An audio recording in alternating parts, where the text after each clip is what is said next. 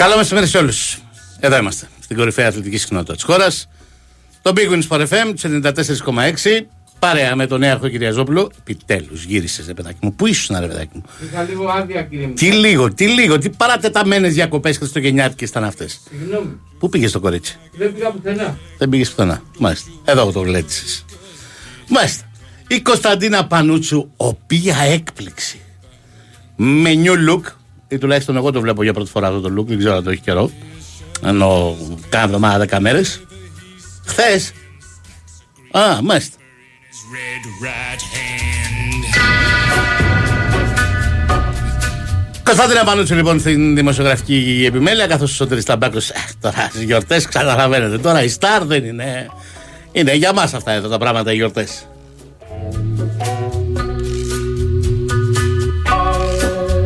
Το Fast and Curious είναι μαζί σας, οι καμπανίτσες του Νικόλα είναι μαζί σας, αλλά στην πραγματικότητα η μουσική επένδυση σήμερα δεν θα έπρεπε να είναι αυτή, αλλά θα έπρεπε να είναι αυτή που θα βάλει τώρα ο Νέαρχος.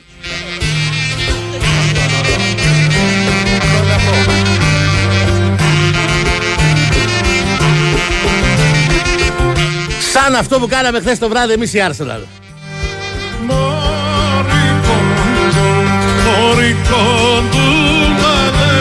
Δεν ξέρω τώρα τι λέει ο στίχος, αλλά σημασία έχει ότι παίζει το κλαρίνο.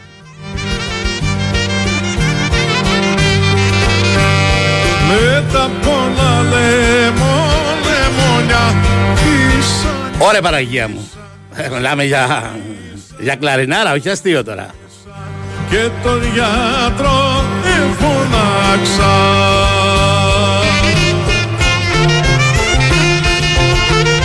Ούτε ο γιατρός δεν μας κάνει καλά από το μαυροπάνο. Πότε μικρή, πότε μικρή μεγαλώσες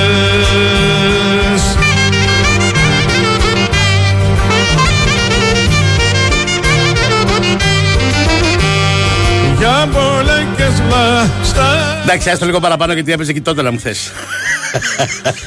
Σε φιλήσα και αρρώστησα και το γιατρό με φωνάξα Την τελευταία δεκαετία μας διατηρεί το κέφι. Ε, Μας τους Arsenal τότε να δεν υπήρχε αυτή, άστα να πάνε. Καμιλώσε, καμιλώσε τους κλόνους σου Όχι, δεν μπερδέψαμε την πέρα με την 25η Μαρτίου. Αυτό είναι για το χθεσινοβραδινό Arsenal West Ham. Είπαμε να ξεκινήσουμε με κλαρίνα. Να είμαστε ασορτοί.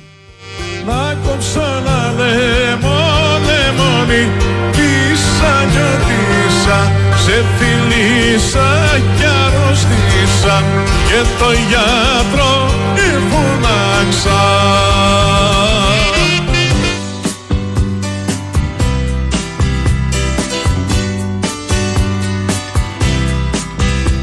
Ύμνος, λέει ένας άλλος φίλος.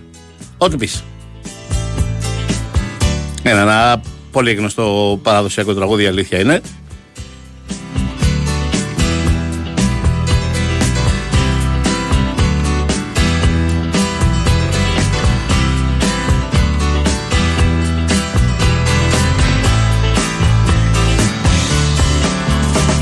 On a morning from a Bogart movie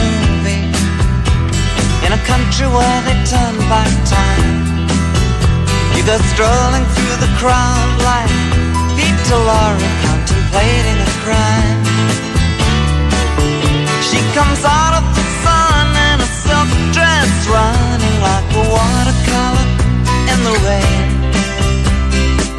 Don't bother asking for explanation. She'll just tell you that she came in the year of the cat.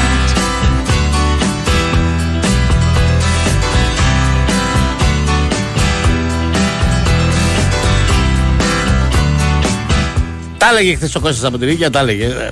Είχε τα σκλετά, έλεγα κι εγώ. Τα βλέπα έρχονται κι εγώ.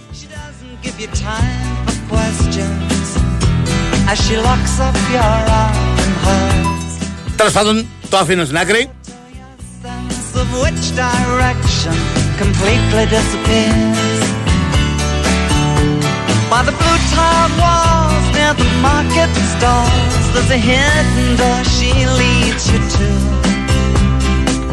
These Ο Νέαρχος τώρα στην πίεση, λέει αυτά που λέει και στις κόμερες. Τα στραβοπατήματα λέει του σήμερα είναι, τι είναι, Οι επιτυχίες του αύριο. οι επιτυχίες του αύριο.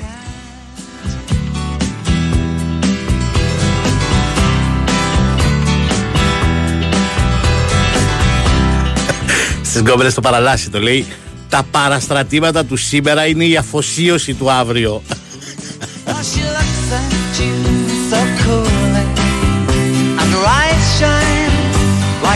Είναι, είναι κλασική περίπτωση. Δεν είναι αυτό που νομίζεις. patchouli. So you take her to find what's waiting inside the year of the cat.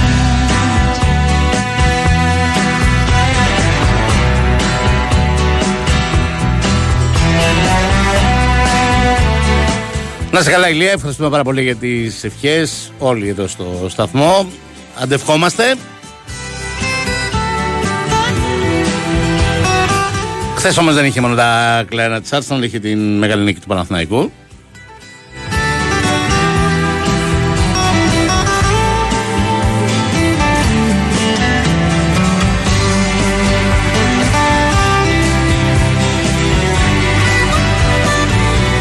Τέταρτη στη σειρά που τον καθιερώνει στις κορυφαίες θέσεις βαθμολογίας της Euroleague. Του αλλάζει την ψυχολογία, του μεγαλώνει την αυτοπεποίθηση, εκτοξεύει την διάθεση και την ενέργεια του κοινού που γέμισε το ΆΚΑ.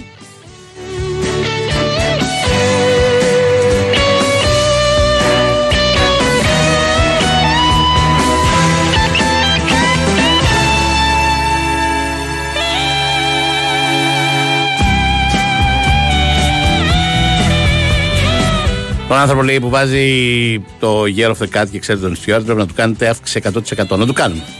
Εγώ άνετα. Υπογράφω και με χέρια και με πόδια.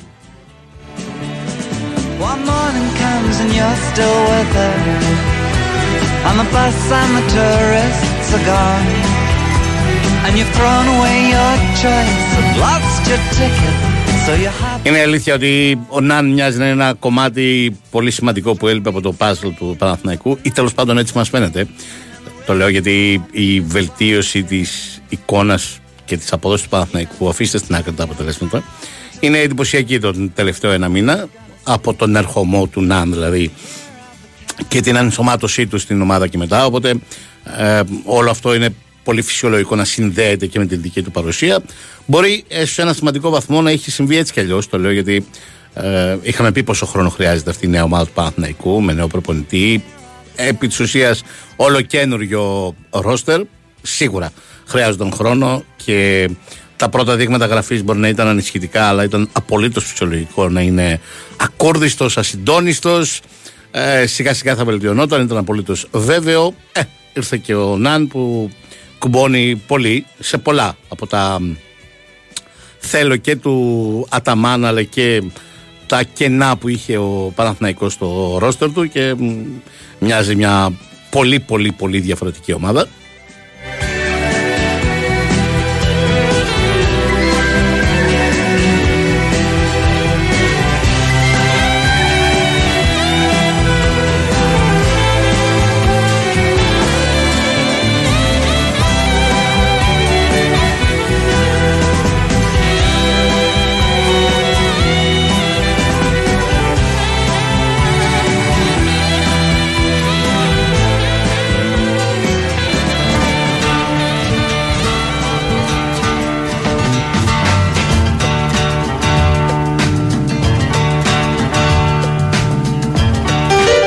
Η Winsport FM 94,6 Το νέο καλοριφέρ Morris υπερέχει στα σημεία με ειδικό σχεδιασμό για μεγαλύτερη απόδοση, τηλεχειριστήριο και LED οθόνη για να έχετε τη θερμοκρασία που θέλετε όποτε θέλετε. Το όνομα μετράει. Γιατί είναι μόρις και σου πάει Ταξί! Ταξί! Ελεύθερος! Ελεύθερος. Ο Άγιος Βασίλης είμαι. Τι εννοείς; Συγγνώμη, δεν φοράω τα γυαλιά μου. Μπορείς να με πετάξεις μέχρι το Μον Παρνές; Στην Καζίνο Λαντ. Εκεί πηγαίνω. Χω, χω, χω. Φέτος τα Χριστούγεννα όλοι πηγαίνουμε στην ονειρεμένη Καζίνολαντ, τη χώρα του παιχνιδιού, των μεγάλων κληρώσεων μετρητών και αυτοκινήτων, συναρπαστικών jackpots, μοναδικών happenings, live μουσικής και γευστικών απολαύσεων. Καζίνολαντ στο Regency Casino Montparnasse. Κουπόνια συμμετοχής με την είσοδο στο καζίνο. Ρυθμιστής ΕΕΠ. Συμμετοχή για άτομα άνω των 21 ετών. Παίξει υπεύθυνα. Άλκη μου, τι θα κάνουμε τελικά με το ρεύμα; Με τόσα χρώματα μπερδεύτηκα. Το έχω ψάξει. Βρήκα τη χαμηλότερη τιμή. Σταθερή για ένα χρόνο και με την αξιοπιστία της Ελλήν. Επιτέλους κάτι απλό. Με 14,9 λεπτά την κιλοβατόρα. Τη χαμηλότερη της αγοράς. Σταθερή για έναν ολόκληρο χρόνο. Η επιλογή είναι απλή. Power On Blue της Electricon από την Ελλήν. Επίλεξε το σήμερα και εξασφάλισε τη χαμηλότερη τιμή της αγοράς στο μπλε τιμολόγιο και τα πάγια για τους τρεις πρώτους μήνες δώρο και ξέγνιασε για έναν ολόκληρο χρόνο. Σταθερή και κλειδωμένη χρέωση προμήθειας για 12 μήνες. Ισχύει χρέωση μηνιαίου παγίου 5 ευρώ και χρέωση ρήτρας προώρη αποχώρησης. Τα τρία πρώτα πάγια δώρο ισχύουν για νέες αιτήσεις έως 15 πρώτου του 24. Αρμόδια αρχή ΡΑΕΗ. Η Winsport FM 94,6.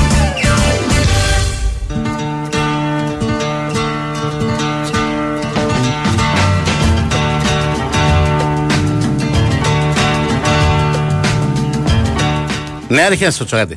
Τώρα που άκουσα αυτή τη διαφήμιση. Εσύ καταλάβει τι πρέπει να κάνεις για, το, για το λογαριασμό του ρεύματος; Στην τύχη είπε η μάνα μου επειδή βαριέται να δηλώσει να πάμε στο πορτοκαλί. Στο Πορτογαλί, στην τύχη. Θα μας τοποθετήσουν αυτοί δηλαδή. Θα μας τοποθετήσουν αυτοί. Στην ΔΕΗ δηλαδή. που Ναι, είναι. ναι. Μάλιστα.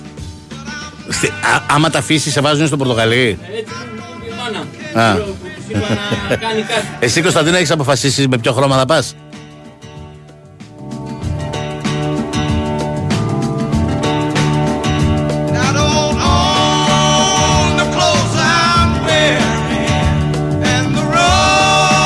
Και μου απαντάει η Κωνσταντίνα. Ο Ρωμάνο λέει ότι. Ο... Λέει και εγώ πάει, θα... είπε ο Ρωμάνο ότι. Τι, τι να πληρώσουμε, τι να διαλέξουμε, ποιο χρώμα να διαλέξουμε για τη ΔΕΗ. Ο Ρωμάνο όμως δεν λέει αυτό. Λέει ότι ο Αντσελότη υπέγραψε την ανανέωσή του μέχρι το 2026. Τον περιμένανε στη Βραζιλία, αλλά δεν. Θα φάνε γλάρο. Έμεινε στη Ρεάλ. Τώρα θα μας πεις και τι χρώμα διάλεξες εσύ για τον λογαριασμό του ρεύματος. Για πρώτη φορά στη ζωή σου δεν πήρες πράσινο. Κίτρινο. Τι, μπορείς να μας τα εξηγήσεις, τα έχεις μελετήσει καλά; Ναι. Μπορείς να μπεις μέσα να κάτσεις εδώ δίπλα μου να τα εξηγήσεις; Όχι. Θα τα λέει ο Παντελής. Είναι εδώ ο Παντελής. Το μπλε είναι τσιμπημένο και είναι σταθερό για ένα χρόνο. Το πράσινο.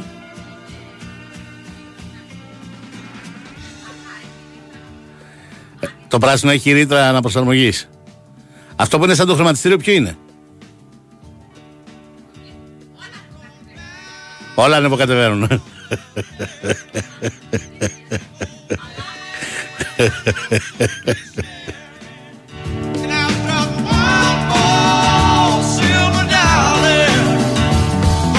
Πάντως αυτός που το σκέφτηκε αυτό πρέπει να είναι πολύ, πολύ διαστροφικός. Δηλαδή να μας μπει και να μας ζητάνε να διαλέξουμε και τον τρόπο. Δηλαδή συγκλονιστικό πραγματικά.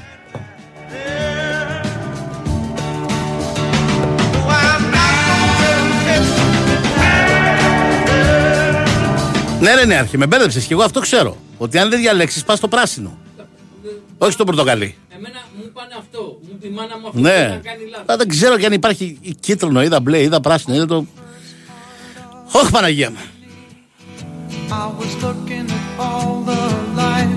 Αν μπορεί κάποιος να με ενημερώσει, αναλαμβάνει να με ενημερώσει υπεύθυνα, να στείλει ένα μηνύματάκι και τον πάρω τηλέφωνο, ρε παιδί μου, να μου τα εξηγήσει.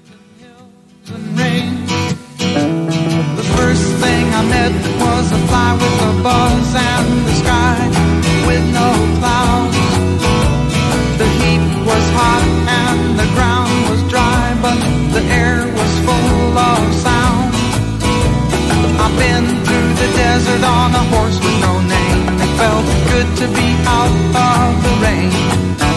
In the desert, you can't remember your name. Cause there ain't no one for to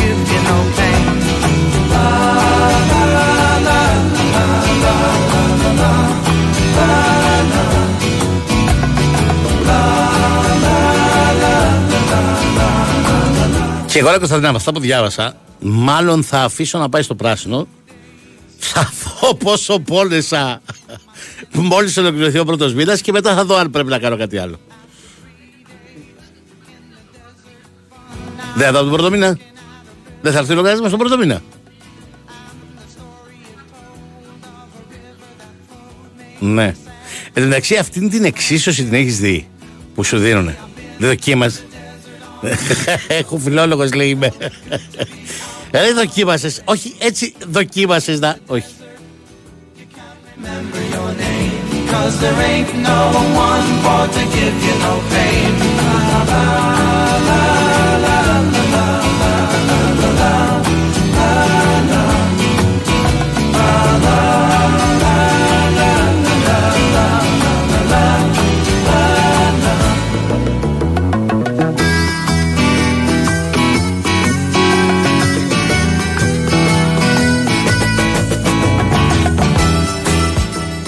Χαρίστο Ρομπόλη, χαίρετε. Χαίρετε, χαίρετε. Ξεκίνησα την εκπομπή με κλαρίνα. Α, ωραία. Και αλλά είμαι ασορτή με την Arsenal. ναι, ναι, αλήθεια. Καμία σχέση με αυτό που θα συζητήσουμε εμείς τώρα. Αλήθεια είναι αυτό, αλήθεια είναι αυτό. Δεν μου λες, επειδή Ήταν κάνω καλό. ένα, ε, κάνω ένα γκάλωπ και το κάνω φωναχτά με τους ακροατές, με τον Έαρχο, με την Κωνσταντίνα, να το κάνω και με σένα. Διάλεξες χρώμα για τον λογαριασμό του ρεύματος. Ναι, έχω, έχω διαλέξει, έχω διαλέξει. Τι, τι διάλεξες, ρε φίλε; Θα πάω στα σίγουρα. Πράσινο. Αυτό το σταθερό. τέλος Αυτό. Το μπλε είναι το σταθερό; Τα- Μα μπλε μα- είναι το μας σταθερό. μπέρδεψε. Μπλε. πάντων. Το μπλε είναι το σταθερό, ναι. Δε- Δηλαδή τι σημαίνει σταθερό, ρε φίλε; Ότι ε, έχεις πάνω κάτω, είναι λιγότερο τζογα- τζογαδόρικο, θα έλεγα από τα υπόλοιπα, από τα υπόλοιπα, από τις υπόλοιπες επιλογές. Μπορεί τον ένα μήνα να σου σκάσει την πατρελό και τον άλλο μήνα να πανηγυρίζεις. Ναι. Ναι. Αλλά το μπλε λέει η Κωνσταντίνα έτσι κι αλλιώς είναι το πιο ακριβό από την αρχή. Είναι το πιο ακριβό, αλλά είναι το λιγότερο...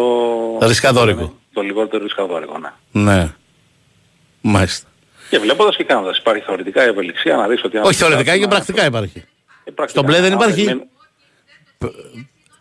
Πετάγεται η Κωνσταντίνα και λέει την έκατσε. Δεν υπάρχει, δεσμ- ε, δεν υπάρχει πρόβλημα. Στο μπλε δεν υπάρχει φεύγω τον άλλο μήνα. Πρέπει να μείνεις εκεί Υπάρχει, οι δεν 6 ή υπάρχει, 12. υπάρχει. Άμα θέλεις αλλάζει εταιρεία και υπάρχει σε όλα. Πληρώνεις ρήτρα λέει όπως το συμβόλαιο. Ε, εντάξει, καλά, ναι. Χαίρομαι πολύ. Να αναστήσουμε τον τον Τζον Νας να τα λύσει αυτό, γιατί αλλιώς δεν γίνεται δουλειά. Με τίποτα. Και είναι τρομερό, είναι τρομερό. Πραγματικά είναι τρομερό. Δεν είναι. Ναι, ναι. Τέλος πάντων, ε, πρα- α, προσπάθησα να ασχοληθώ χθες μισή ώρα και λέω δεν είναι, δεν- οι άνθρωποι δεν είναι καλά. Δηλαδή δεν, αυτός που το σκέφτηκε δεν είναι καλά. Είναι σίγουρο ότι δεν είναι καλά. Δεν λέω τώρα, άστε τώρα την τη, την κλοπή, το αυτό, το εκείνο, το άλλο. Α, α, Όλα αυτά έτσι κι αλλιώς δεδομένα ισχύουν. Άστα όλα αυτά. Αλλά τώρα και αυτή η διαδικασία. Δηλαδή, μάλιστα. Α πάμε στα πιο ευχάριστα και στα πιο εύκολα. Όχι την Arsenal δηλαδή. Όχι, εξυπακούεται. το βρήκε ο Παναθηναϊκός να το θεωρήσουμε ότι αυτό είναι. Τώρα πια δεν έχει σκαμπανεβάσματα, έχει μια σταθερή πορεία που σιγά σιγά ακόμα και αυτή η σταθερή πορεία θα βελτιώνεται. Κοίτα, εντάξει, είναι λίγο νωρί να το πούμε αυτό, αλλά σίγουρα είναι σε ένα πολύ καλό δρόμο. Ε, για μένα είναι πολύ σημαντικό ότι ο Παναθηναϊκός μπορεί να κερδίζει είτε, χρη- είτε βάζει 90-95 πόντους είτε βάζει ξέρω εγώ 80 τόσο όσο έβαλε χθες και μάλιστα τους βάζει απέναντι σε μια ομάδα η οποία έχει καταφέρει δεν ξέρω πόσο ο Σφερόπουλος να την κάνει να παίζει αμυντικά γιατί δεν έχει και τα κατάλληλα εργαλεία αλλά να βάζει ε, σε αυτή την ομάδα ο Παναθηναϊκός ε, αρκετό, αρκετά υψηλό σκορ να το καταφέρνει αυτό έχοντας 22% στα τρίποτα να βάζει 82 πόντους είναι ένα σημαντικό στοιχείο. Ε, σίγουρα ο Παναθηναϊκός ρολάρει καλύτερα, η άμυνα του είναι νομίζω πολύ καλύτερη από ό,τι περιμέναμε, η επίθεσή του έχει τις, έτσι, τις ε, ε, μεταπτώσεις από παιχνίδι σε παιχνίδι, ας πούμε χθες δεν ήταν κάποιο φοβερά, φοβερό επιθετικό παιχνίδι, ούτε δημιουργικά, ούτε εκτελεστικά, αλλά έχει το ταλέντο, έχει την ποιότητα, έχει τη σκληράδα πλέον να, να αντεπεξέρχεται και να φτάνει στο ζητούμενο. Μην ξεχνάμε ότι κλείνει τον πρώτο γύρο με 10, 10, με 10 νίκες 7 ήττες. Πέρσι σε όλη την Ευρωλίγα έχει 11. Αυτό νομίζω ότι τα λέει όλα. Ε, και έχει ένα πολύ βατό δρόμο για να μπορέσει να διεκδικήσει παρουσία στα, στα play-off. Τώρα play-in, play-off θα, θα δείξει η πορεία, αλλά αν ας πούμε υπολογίσουμε ότι το όριο είναι 17-18 νίκες, ε, δεν θα κάνει 8 νίκες στα υπόλοιπα ε, 17 παιχνίδια παγωμένου. Ξέρω εγώ, μου φαίνεται αδύνατο. Έχοντας ας πούμε και εντός να παίξει με Βιλερμπάν, με Άλμπα, ένα σχετικά ε, καλό πρόγραμμα Ναι, στο ΆΚΑ που είναι νο- πολύ δυνατός. Σωστά, σωστά το λες και βάζεις εκεί τον πύχη, αλλά νομίζω τώρα πια ο, ο ίδιος ο Παναθηναϊκός τον βάζει τον πύχη να είναι στην πρώτη εξάδα. Ε, δηλαδή. Ναι, καλά, προφανώς, προφανώς. Ναι. Ε, για να μην πω στην πρώτη τετράδα, λέω στην πρώτη εξάδα γιατί Τώρα έχουν αλλάξει αρκετά τα πράγματα στην ε, EuroLeague φέτος. Οι, οι διαβαθμίσεις μέχρι πέρυσι ήταν να μπει στην Οχτάδα. Ε, είναι και το δεύτερο να είσαι στην πρώτη τετράδα για να έχεις πλεονέκτημα έδρας. Τελείωναν όλα εκεί. Αυτά τα δύο. Ναι, ήταν. ναι. Τώρα Καλά, και είναι αυτό θα είναι- άλλο η πρώτη τετράδα, άλλο η πρώτη εξάδα, άλλο το 7-8, άλλο το 9-10. Έχεις, Ακριβώς. έχεις πολλά σκαλιά, αλλά νομίζω ότι για τον Παναθηναϊκό η πρώτη εξάδα είναι πια ο, ο βασικός στόχος. Και αν μπορεί Ναι, και το- η πρώτη εξάδα να είναι και τετράδα, ακόμα καλύτερα. Ναι, απλά το, το πιο έτσι, σημαντικό που πρέπει να πούμε είναι ότι ε, η διαφορά μεταξύ της ε, τετράδας ή της εξάδας ή της οχτάδας ή της δεκάδας μπορεί να είναι μια-δυο νίκες. Δηλαδή, ε, αν συνεχιστεί αυτό το πράγμα που γίνεται φέτος, κάπου εκεί θα πάει. Δηλαδή, μπορεί να φτάσουμε 32η αγωνιστική και να παίζει ο Παναθηναϊκός, ο Ολυμπιακός, ξέρω εγώ, μεταξύ του να έχουν ξέρω εγώ, πλεονέκτημα έδρας ή να είναι στην εξάδα, έστω, και το να είναι εκτός ε, και το play-in. Είναι δηλαδή τόσο ανώμαλη φετινή η Ευρωλίγκα αν δει κανείς τις βαθμολογίες και δεν ξέρω αν θα ξεκαθαρίσει γιατί όλο λέμε θα ξεκαθαρίσει, θα ξεκαθαρίσει αλλά βλέπουμε ότι είναι σε πολύ κοντινή απόσταση οι περισσότερες ομάδες ακόμα για την ώρα τουλάχιστον. Αυτό που λες είναι αλήθεια και θυμάμαι είχα κάνει μια μεγάλη κουβέντα περίπου ένα χρόνο πριν και κάτι παραπάνω. Ήταν ο περασμένος Οκτώβριος με αρχές Νοεμβρίου ο- ότι είχε ξεκινήσει η EuroLeague είχαν παίξει την περσινή ενώ EuroLeague δύο-τρεις αγωνιστικές και είχα κάνει μια κουβέντα με τον Ιτούδη ε, που μου έλεγε ότι δεν είναι δυνατόν αυτό το πράγμα τώρα που υπάρχει στην Ευρωλίγκα, πρέπει να το αλλάξουμε, το περσινό δηλαδή, όπου μπορεί στην ισοβαθμία ας πούμε, να παίζεις όλη τη χρονιά 36 αγωνιστικές και στην ισοβαθμία να είσαι ε, επιτυχημένος ή αποτυχημένος οκτάδα ή έξω, να είσαι ένατος, ας πούμε, εκεί, μ, στην ισοβαθμία με τον 8ο. Και σκεφτόμουν. Ε, και δεν ήταν ο μόνος προπονητής που το έλεγε, ήταν και ο μόνος μπασκετ άνθρωπος, πολλοί το έλεγαν. Και γι' αυτό άλλωστε προέκυψε και η φετινή αλλαγή. Και σκεφτόμουν ότι φέτος μια νίκη μπορεί να σε βάζει με- να, να τελειώσει η, η τελική βαθμολογία και με- για μια νίκη να μένεις εκτός δεκάδας και κάποιος που έχει μια νίκη παραπάνω από σένα, όχι να είναι στη δεκάδα, να είναι στην εξάδα. Είναι Να, τόσο, να, να. Έτσι, τόσο έτσι. βλέπεις τη βαθμολογία τώρα και λες, αν τέλειωνε, ε, κάποιοι θα τραβάνε τα μαλλιά τους. Δηλαδή, για μια νίκη Ναι, ναι. σε ολόκληρη χρονιά, κάποιος δεν θα έχει καν μια δεύτερη ευκαιρία, έστω να παίξει μετά με τον νικητή του 7-8 μετά playoff για να πάει Final Four. Και για μια νίκη παραπάνω, κάποιος θα είναι στην εξάδα και δεν θα χρειαστεί να ταλαιπωρηθεί ούτε καν για το 7-8-9-10. Ναι, ναι, ναι. Μα, μας σκέψω ότι πριν από το χθεσινό παιχνίδι του Παναθηναϊκού, δηλαδή πριν αρχίσει αυτή η αγωνιστική, ο Παναθηναϊκός ήταν τέταρτος και ο Ολυμπιακός ήταν ενδέκατος έχοντας μία νίκη διαφορά και εντωμεταξύ ο Ολυμπιακός έχει νίκη στον Παναθηναϊκό εκτός έδρας. Ναι, Για ναι. τέτοια ανομαλία διοργάνωσης Α, μιλάμε. α, αυτό, Δηλαδή, α, αυτό ακριβώς κοίταγα. Αυτή τη βαθμολογία κοίταγα και έλεγα: Κοίτα να δεις. Το κάναμε Ναι, ναι. αυτό για να, μ, να περιοριστεί η πιθανότητα μιας πολύ μεγάλης αδικίας και πάλι μια τρύπα στο νερό κάναμε. Θα μπορεί για μια νίκη σε όλη τη χρονιά κάποιος να τερματίσει εντέκατος και ε, κάποιος έκτος.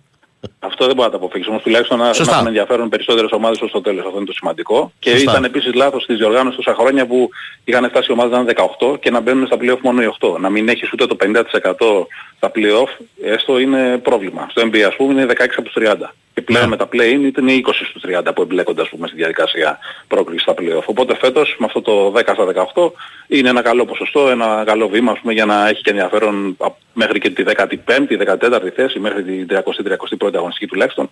Νομίζω θα είναι πολύ, πολλές εμπλεκόμενες ομάδες και αυτό θα κάνει καλό και στην ποιότητα και στον ανταγωνισμό και σε όλα. Γιατί μέχρι πέρυσι ας πούμε θυμόμαστε ομάδες που μετά το, την 26η, 27η αγωνιστική περιφέρονταν απλά Μμμ. και, και υπήρχαν και, και κάνανε και οικο- οικονομία δυνάμεων σε πολλές ε, ε, περιπτώσεις. Εντάξει, για τον Παναθηναϊκό ε, νομίζω ότι αυτό πρέπει να κοιτάζει τώρα, να παίρνει τις νίκες όπως και να τις παίρνει. Δηλαδή χθες ότι πήρε ένα παιχνίδι έχοντας τον Σλούκα, ε, ε, ο οποίος δεν χρειάζεται να κάνει μαγικά, αλλά είχε τις 7 από τις 13 ασίς της ομάδας, έχοντας τον Αν σε κακό επιθετικό βράδυ με μόλις 6 πόντους 0 στα 5 τρίποντα, έχοντας 22% όλη η ομάδα στο τρίποντο, αλλά παρόλα αυτά το πήρε χωρίς να απειληθεί ιδιαίτερα. Νομίζω ότι είναι ένα δείγμα της προόδου που κάνει η ομάδα και πνευματικά και σε επίπεδο σκληρότητας. Και είναι και ένα σε- δείγμα ναι, και της άμυνας που αρχίζει και παίζει. Το Ναι, λέω ναι, ναι, αυτό ασφαλώς. γιατί υποθέταμε όλοι, ή μάλλον οι μ, ε, περισσότεροι που το καταλαβαίνουν καλά το άθλημα, ότι η άμυνα του Παναθηναϊκού φέτος, όπως είχε διαμορφώσει το ρόστερ του, θα ήταν το μεγάλο πρόβλημά του και δει η περιφερειακή άμυνα. Ε, Εγώ λέω ότι ακόμα και ο Νάνα ανταποκρίνεται σε αυτό το ρόλο. Ναι, ναι, ναι, εννοείται. πολύ, πολύ πιστικά ε, ή τουλάχιστον πολύ πιο πιστικά από ό,τι φανταζόμασταν ή φανταζόμουν εγώ. Ε, και γενικά αρχίζει και δείχνει ο Παναθηναϊκός το παιδί μου μια, μια ομάδα που ε, ε, έχει στα περισσότερα στοιχεία που πρέπει να έχει μια ομάδα θετικό πρόσημο. Δεν είναι μια ομάδα που στηρίζεται σε κάτι και τώρα έκανε ένα σερί Όχι, όχι. τεσσάρων εικόν γιατί ξέρω εγώ ε, έφτασε τα επίπεδα της στο 50% στο τρίποδο ή η επίθεσή της έβαλε σε 4 μάτς 100 μάτς αλλά, ε, 100 πόντους στο κάθε παιχνίδι αλλά αν δεν, τα βάλει, αν δεν του βάλει θα χάσει. Ε, αρχίζει Ναι, ναι, και ναι, παρουσιάζει στοιχεία πληρότητας σε αρκετά επίπεδα του παιχνιδιού.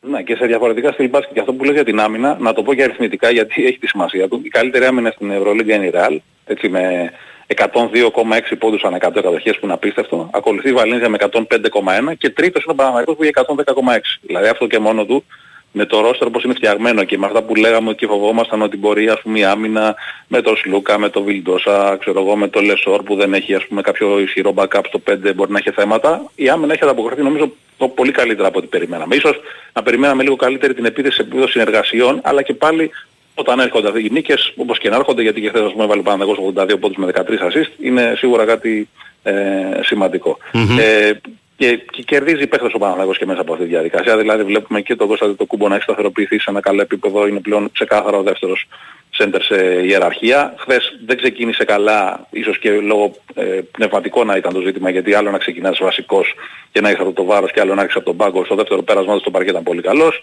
Και ο Χουάντσο βλέπουμε ότι δίνει πολύτιμες λύσεις. Θα έρθει και ο Παπαπέτρου.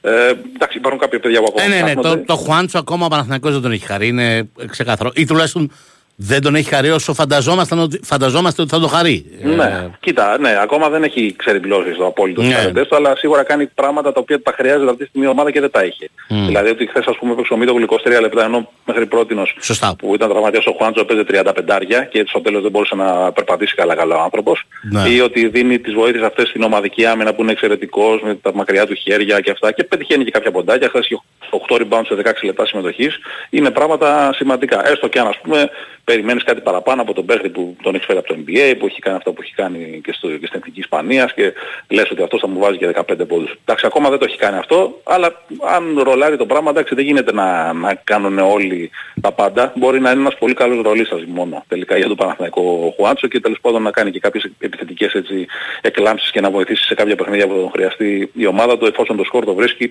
από διαφορετικές πηγές. Ας πούμε δεν περίμενε κανείς ο Γκραντ να είναι μια σταθερή πηγή 8, 10, 13 πόντων σε κάθε αγώνα ε, ε, και νομίζω ότι τη βρίσκει την άκρη επιθετικά ο Παναθηναϊκός. Περισσότερο αμυντικά έχει το, το θέμα και νομίζω ότι από το κομμάτι του δίνει πολλές λύσεις ο Χουάντσο με την παρουσία του ως τώρα.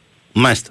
Τώρα, σε σχέση με τα, με τα γραφικά που προκύπτουν, τα δημοσιεύματα, εννοώ, λες ότι έχουμε κάτι να συζητήσουμε σοβαρό εμ, περί Ντόρσε ή περί οτιδήποτε άλλο ή ε, είναι... Δεν το βλέπω πολύ πιθανό για προσθήκη, έτσι, ε, για άμεσα τουλάχιστον.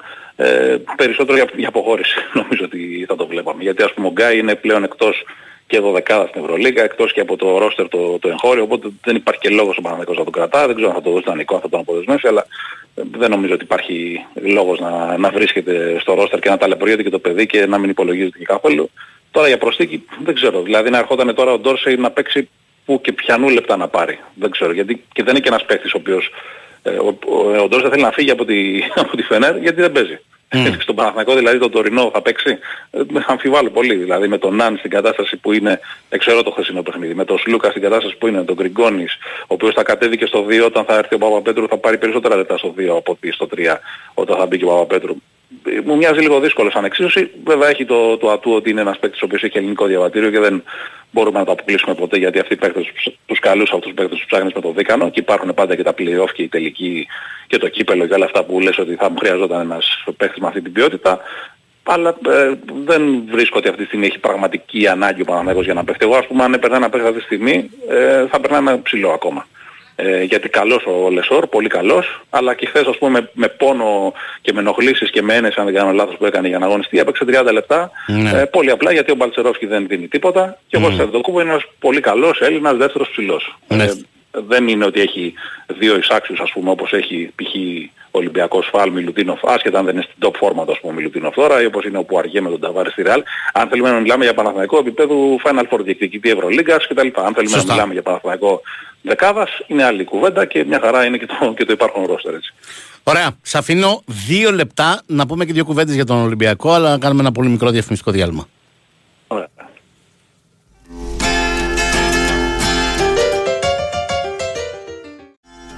Εδώ είμαστε, εδώ είναι και ο Χρήστος. Μου λέει κάποιος πριν συζητήσουμε για Ολυμπιακό να σε ρωτήσω πώς βλέπει τη Βασίλισσα με το θηρίο Τζόρνταν Μόργαν στη μηχανή της. Μπορεί να χτυπήσει πρωτάθλημα με την προσθήκη Μπράντον Νάιτ. Ε, όχι ρε παιδιά, εντάξει είπαμε. να καλύψει τα κενά που έχει τώρα, τα γκαρντ και στο ψηλό και, και βλέπουμε. Να, ο στόχος των BCL είναι ο ρεαλιστικός για την ΑΕΚ και αυτός δύσκολος είναι με τις απουσίες, με τις αποχωρήσεις που υπήρχαν. Αλλά εντάξει, το πρωτάθλημα τώρα τι συζητάμε. Ο Ολυμπιακός ο είναι με δεκαπλάσιο μπάτζετ από την ΑΕΚ και βάλε. Τι, τι, τι, να συζητάμε για πρωτάθλημα. Σε σειρά αγώνων κιόλας έτσι. Μια νίκη ας πούμε σε ένα παιχνίδι πρωταθλήματος ή στο κύπελλο μπορεί να την κάνει. Αν είναι στη, στο απόλυτο και ο αντίπαλος χαμηλά. Αλλά σε σειρά αγώνων τώρα τι συζητάμε. Να είμαστε ρεαλιστές λίγο. Ε, είχαμε μείνει στον Ολυμπιακό. Σωστά. Πάμε Ωραία, και στο σημερινό ναι. μάτς και γενικότερα να το συζητήσουμε λιγάκι με αφορμή το σημερινό ναι. μάτς. Κοίτα, η Άλμπα είναι μια ομάδα η οποία είναι αρκετά πονηρή. Δηλαδή έχει τρεις νίκες αλλά δύο είναι απέναντι σε Μπαρσελώνα και σε Μιλάνο μέσα στο Βερολίνο. Mm-hmm. Είναι ομάδα η οποία αν είναι στη μέρα της, επειδή παίζει αυτό το πολύ αλέγκρο μπάσκετ με τις πολλές κατοχές, πολύ ψηλό τέμπο παιχνιδιού, μπορεί να σε αποσυντονίσει και επειδή ο Ολυμπιακός είναι η ομάδα που παίζει στο χαμηλότερο ρυθμό κατοχών και η Άλμπα στον τρίτο μεγαλύτερο, ε, είναι θέμα αριθμού. Εντάξει, προφανώς ο Ολυμπιακός έχει την ποιότητα και την εμπειρία να το κουμαντάρει το παιχνίδι, να το φέρει στα μέτρα του και να το κερδίσει, αλλά δεν θα το κερδίσει στους 60 ε, πόντους. Θα πρέπει να έχει ένα, μια καλή παραγωγή για να μπορέσει να το φέρει στα μέτρα του και να το πάρει σχετικά εύκολα αν είναι σχετικά καλό σήμερα. Δεν χρειάζεται να κάνει κάποια φοβερή εμφάνιση. Σοβαρότητα θέλει γιατί ο Μιγέννη θα είναι μια πολύ κακή ήταν αν έρθει αυτή, αλλά κάνα παιχνίδι είναι εύκολο και κάνα, καμιά νίκη δεν είναι αυτονόητη στην, στην Ευρωλίγκα. Είδαμε και χθες ότι η Ρεάλ πήγε με το μυαλό στη Βασιλόπιτα στο Βιλερμπάν και λίγο έλειψε να, να χάσει. Έτσι, από την τελευταία της βαθμολογίας που έχει δύο νίκες και η Ρεάλ έχει μία ήττα σε όλη τη, τη διοργάνωση. Οπότε θέλει προσοχή για τον Ολυμπιακό. Το καλό είναι ότι η ομάδα είναι υγιής, είναι πλήρης. Ε, αν εξαιρέσουμε τον Μητρουλόν, γιατί προφανώς ο οποίος ε, από το επόμενο παιχνίδι, το πρώτο του νέου τους θα έχει δικαίωμα συμμετοχής και στην Ευρωλίγκα, ε, ότι έχουν κάνει πλέον αρκετές προπονήσεις και μαζί και αυτό δουλεύει σίγουρα υπέρ μιας ομάδας που βοηθιέται πολύ από την παρουσία όλων των παιχτών και την υγεία όλων των παιχτών και τη συμμετοχή στις προπονήσεις στους αγώνες.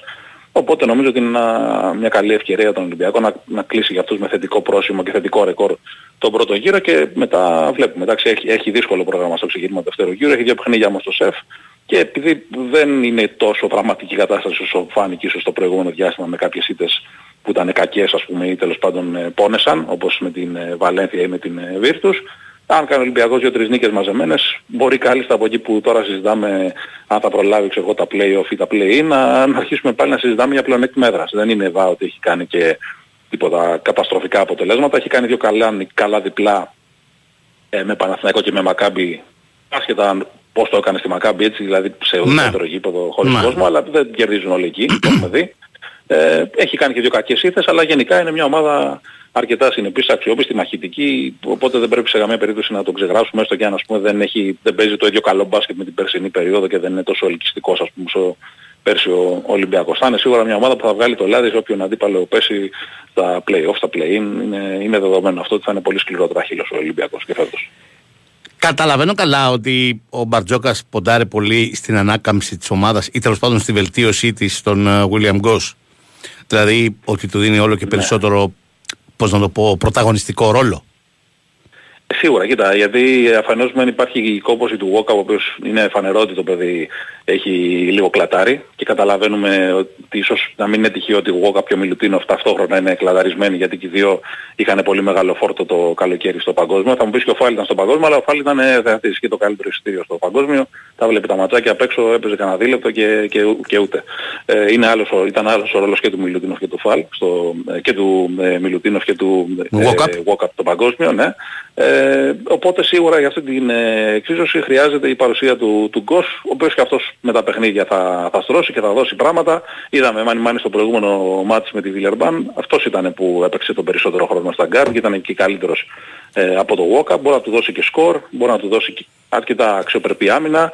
Τέλος πάντων να, να κάνει λίγο πιο ορθολογικό το rotation στην περιφέρεια γιατί ο Walkup για κανένα μήνα και βάλε ίσως ήταν σχεδόν μόνος του. Δηλαδή τράβηξε κουπί που, που δεν υπήρχε και στο τέλος ας πούμε το, του χρεώνανε και κάποια λάθη ενώ ο άνθρωπος έπρεπε να κυνηγά τον καλύτερο παίκτη των αντιπάλων στην άμυνα, να οργανώνει, να εκτελεί. Εντάξει είπαμε, ε, Ρόμποκοπ τον λέμε στον Ολυμπιακό αλλά και ο Ρόμποκοπ καμιά φορά ξέρεις Μπορεί να λασκάρει καμιά βίδα, να κλατάρει, να κάνει λίγο λάδια, να θέλει κανένα σέρβις. Ε, ευκαιρία είναι τώρα με τον κόσμο που θα, που θα μπει στο, στην εξίσωση ακόμα πιο γερά έχοντας και προπονείς στα πόδια του να, να πάρει και αυτός ποιοτικότερα λεπτά στο παρκέ και να μην ε, ξέρω σταλιάζει ας πούμε για 35, 36, 37 λεπτά και στο τέλος ας πούμε να του ζητάμε και τα αρέστα επειδή δεν παίζει στο, στο απόλυτο για, για τόσο χρόνο μέσα στο, στο ίδιο παιχνίδι.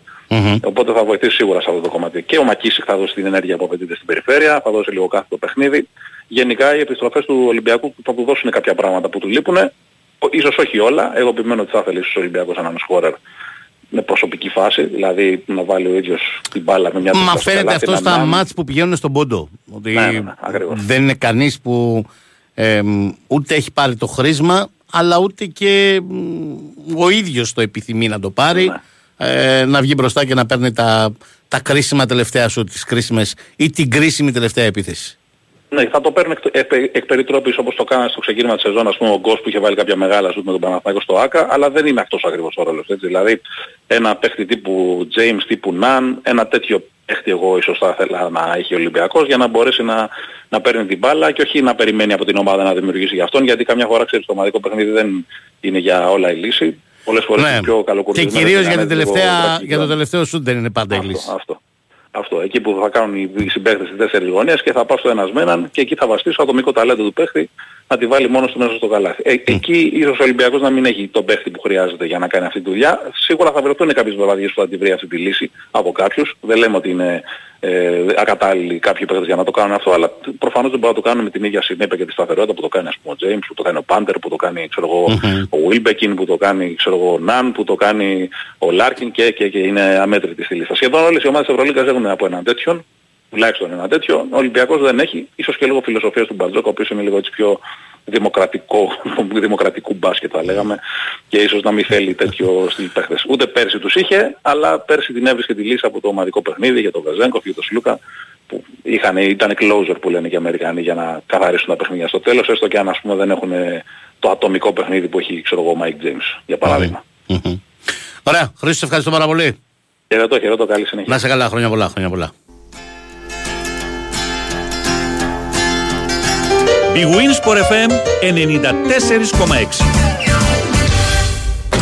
Δημητρά, καταστροφή. Τι, Κάτσε. τι, τι, τι έγινε; Είναι καλό χειμωνάκια. Ποιος, Ο γαμπρός μας. τι, καλό χειμωνάκιας, πού το έμαθες. Χθες μου λέει. Να ξέρετε κύριε Γιώργο, εμένα μου αρέσει ο χειμώνας. Πολύ μάλιστα. Αχ, που έμπλεξε το παιδί Η μας. δική μου κόρη με καλό χειμωνάκια. Εμένα που φοράω βερμούδα από Μάρτι. Γιατί εγώ που θα γράφω στα social 85 Αυγούστου και θα λέει αυτό 93 Δεκέμβρη. Βρε μπλοκ. Μα φαινότανε το πράγμα και να το. Τώρα. Καλό χειμώνα.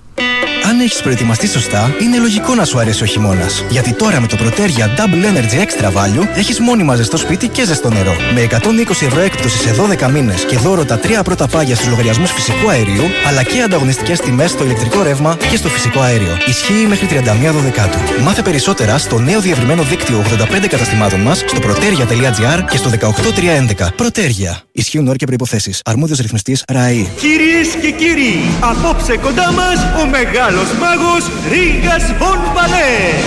Ο μάγος συγκεντρώνεται και...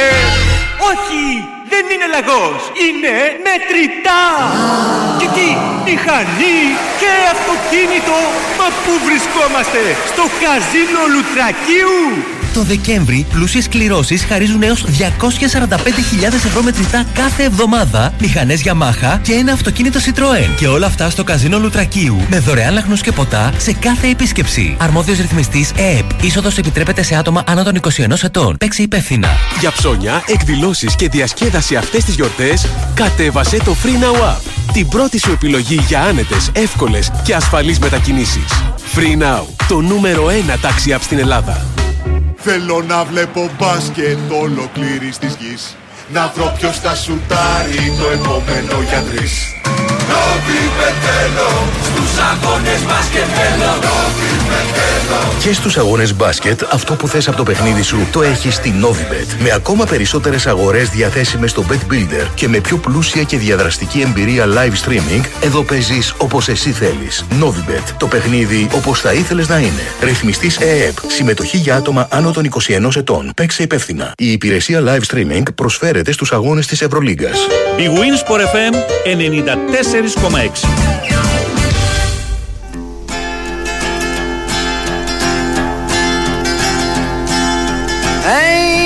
Hey, Mr. Tambourine Man, play a song for me. I'm not sleepy, and there is no place I'm going to. Hey, Mr. Tambourine Man, play a song for me. In a jingle jangle morning, I come following you. Εδώ είμαστε για το τελευταίο κομμάτι της εκπομπής Has returned into sand. Και για να γυρίσουμε στα ποδοσφαιρικά τα εν, εντός συνόρων ποδοσφαιρικά γιατί με αυτά ξεκινήσαμε αλλά των εκτός συνόρων My weariness amazes me, I am branded on my feet. Ξεκινήσαμε με τα κλαρίνα που έβαλε ο νέαρχος για την Arsenal And the ancient empty streets too dead for dreaming. Hey, Mr. Tambourine Man, play a song for me. I'm not sleepy, and there is no place I'm going to. Hey, Όπως ακούσατε εδώ από τον Κώστα Νικολακόπουλος στο Sport FM το νέο μεταγραφικό όνομα που παίζει δυνατά στην λίστα του Ολυμπιακού για την κορυφή της επίθεσης είναι ο Φραν Ναβάρο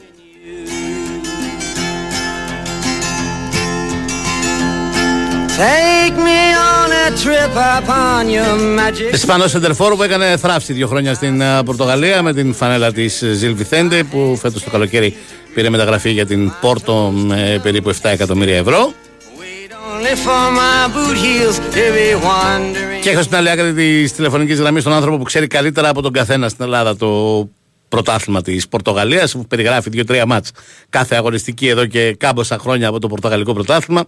Οπότε ξέρει απ' έξω και ανακατωτά τον Φραν Ναβάρο. Πρέπει να τον, έχει υπογρα... να τον περιγράψει κανένα 20 φορές αυτά τα χρόνια. Οπότε Κώστας Γιαλτάκης στην άλλη άκρη της τηλεφωνικής γραμμής, ο συνάδελφος από την Κοσμοτέ TV. Γεια σου Κωστή, χρόνια πολλά. Χρόνια πολλά Μιχάλη, χρόνια πολλά και σε σένα και στους ε, φίλους ακροατές του Sport FM. Για πες μας, και qui c'est που έλεγε και μια ψυχή Φραν Ναβάρο. Ναι, ναι, ναι. Και- Αν και είναι γαλλικό, Ε, δεν- σωστά. δεν, δεν- δεν ταιριάζει ούτε στην καταγωγή του Ναβάρου ούτε στη- στο πρωτάθλημα που αγωνίζεται, αλλά εν πάση περιπτώσει. Ε, κοίταξε, ο, ο Ναβάρο, ο, ο- υπάρχει ο Ναβάρο που τον γνώρισα και νομίζω όσοι παρακολουθούσαν από την κόσμο TV της Ζιλ Βισέντε, ένας, ε, ένας επιθετικός ιδιαίτερα αποτελεσματικός, ε, ιδιαίτερα σε εισαγωγικά ε, φωνικός οπότε του δινόταν η ευκαιρία και υπάρχει βέβαια και ο παίκτης ε, που χάρη σε αυτή την πολύ καλή του διετία πήρε το, το εισιτήριο για την ε, Πόρτο αλλά δεν έχει βέβαια την, ε, τις ανάλογες ε, εμφανίσεις διότι οι συνθήκες είναι διαφορετικές.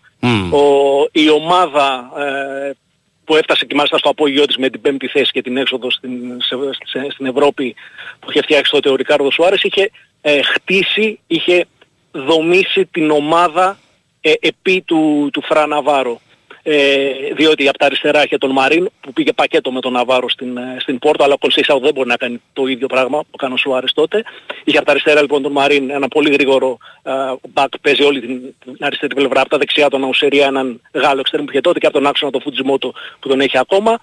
Οπότε με τρεις παίκτες να τροφοδοτούν τον, ε, τον Ναβάρο, ένα παίκτη που έχει πάρα πολύ καλή κίνηση μέσα στην ε, περιοχή, έχει απρόβλεπτη κίνηση μέσα στην, ε, στην περιοχή, χωρίς να έχει, εδώ να κάνω μια διαφοροποίηση, επειδή παίζει και στην Πόρτο, χωρίς να έχει την σωματοδομή που έχει ο Τάρεμι ή ο Ευανίλσον, αυτό διαφέρει. Έτσι, δεν είναι ο, ο, ο φορ τάγκ που θα λέγαμε. Ο, και ο Ευανίλσον και ο Ταρεμί είναι εντυπωσιακοί αν τους δεις ε, σωματοδομικά και με τη δύναμη και το εκτόπισμα. Ο Ναβάρο είναι κατά τη πιο τελικάτος. Παρ' όλα αυτά, επειδή έχει μια απρόβλεπτη κίνηση μέσα στην περιοχή, το τονίζω, ε, έχει πάρα πολύ καλή τρίπλα, έχει πάρα, πάρα πολύ καλό ξεπέταγμα. Δεν είναι τυχαίο ότι ε, η Ζιλ Βισέντε βάσιζε το παιχνίδι της στις, ε, στις αντεπιθέσεις, διότι ακριβώς ήξερε ότι ο Ναβάρο έχει αυτό το, το ξεπέταγμα, ειδικά αν βρεθεί στο, προς την πλευρά της, της περιοχής του, του αντιπάλου. Ε, γι' αυτό και έκανε ε, μια πάρα, πάρα πολύ, έκανε δύο πάρα πολύ γεμάτες χρονιές και ο ίδιος είχε φτάσει ε, σε ένα πάρα πολύ καλό σημείο να ξεχωρίζει από τους φόρους σε μια ομάδα που δεν περιμένεις λογικά να βγάλει έναν τέτοιο striker. Δεν είναι, δεν είναι καν στην top 5 η Ζιλ Βισέντε ε, που να, να δεις κάποιον σκόρερ της να ξεχωρίζει. Παρ' όλα αυτά το, το κατάφερε. Και τη ξαναλέω και αυτό είναι μια σημαντική, ε, θα μου επιτρέψεις να το τονίσω, μια σημαντική προϋπόθεση στην κουβέντα μας, ότι το παιχνίδι χτίστηκε πάνω σε εκείνον.